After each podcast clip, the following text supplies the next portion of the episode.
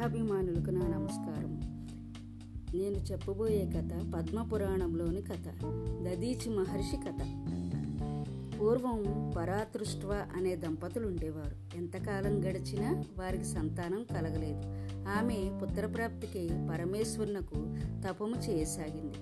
ఏకాగ్ర చిత్తంతో మహాదేవుని ధ్యానం చేసింది. వెయ్యి సంవత్సరముల పరాసాధ్వి యొక్క తపస్సును గురించి శంకరుడు ప్రత్యక్షమైనాడు. ఆమె పరమశివ సూర్యుడు శస్త్రాస్త్రాలకు చంపబడినవాడు. విప్రదానవ రూపధరుడు అయిన పుత్రుని ప్రసాదించు అని కోరినది. పరమేశ్వరుని వరానుసారం ఆమెకు వృత్రుడనే పుత్రుడు కలిగినాడు. స్వయంగా శుక్రాచార్యుల వారే ఆ వృత్రునికి విద్యాబోధ చేసినాడు. వరప్రభావంతో గురుకృపతో మహా తేజస్సంపన్నుడైనాడు వృత్రుడు. కానీ అతనిలో బలగర్వం ఎక్కువైంది. చివరికి దేవేంద్రుని మీద దండెత్తాడు. అమిత బలవంతుడైన వృత్రుడు దేవాధిపతి అయిన ఇంద్రుడు ఆ వెయ్యేండ్లు యుద్ధం చేశారు. వృత్రుడు విజయం పొందాడు.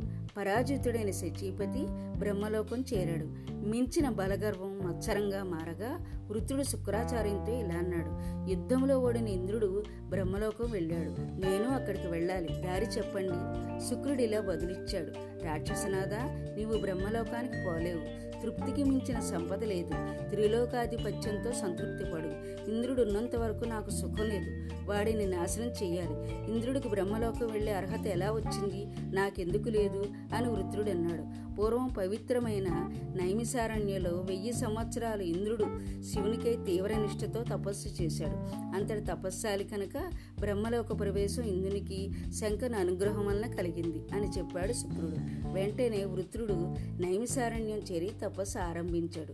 దుష్టుడైన వృత్రుని సంహారంనకు శ్రీకారం చుట్టిన మహావిష్ణువు ఇందునితో ఇలా అన్నాడు. సురేశ్వర పరమేశ్వరుని వరప్రభావం వలన వృత్రుడు శస్త్రాస్త్రాలకు అవచ్చుడు.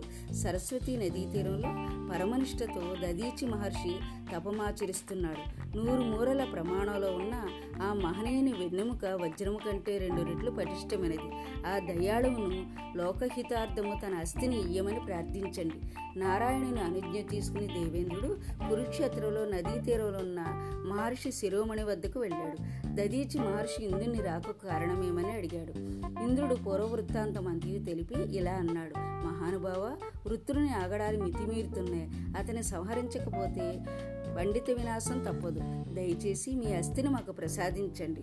ఇంద్రుడు చేసిన ప్రార్థన విని దదీచి మహర్షి మహదానంతో పొంగిపోయాడు. లోకహితార్థము తన శరీరం వినియోగపడడం కన్నా కావలసినది ఏమున్నదన్నాడు. యోగ శక్తితో శరీర త్యాగం చేశాడు. దదీచి మహర్షి చేసిన అసామాన్యమైన త్యాగానికి విభ్రమితుడైన వేల్పుధర దదీచికి నమస్కరించాడు. అస్థితో వజ్రాయుధాన్ని చేయించి లోకభీకరుడైన వృత్ర సంహారం చేశాడు. పిల్లలు ఈ కథలోని నీతులను మరొక మారు చూద్దాం.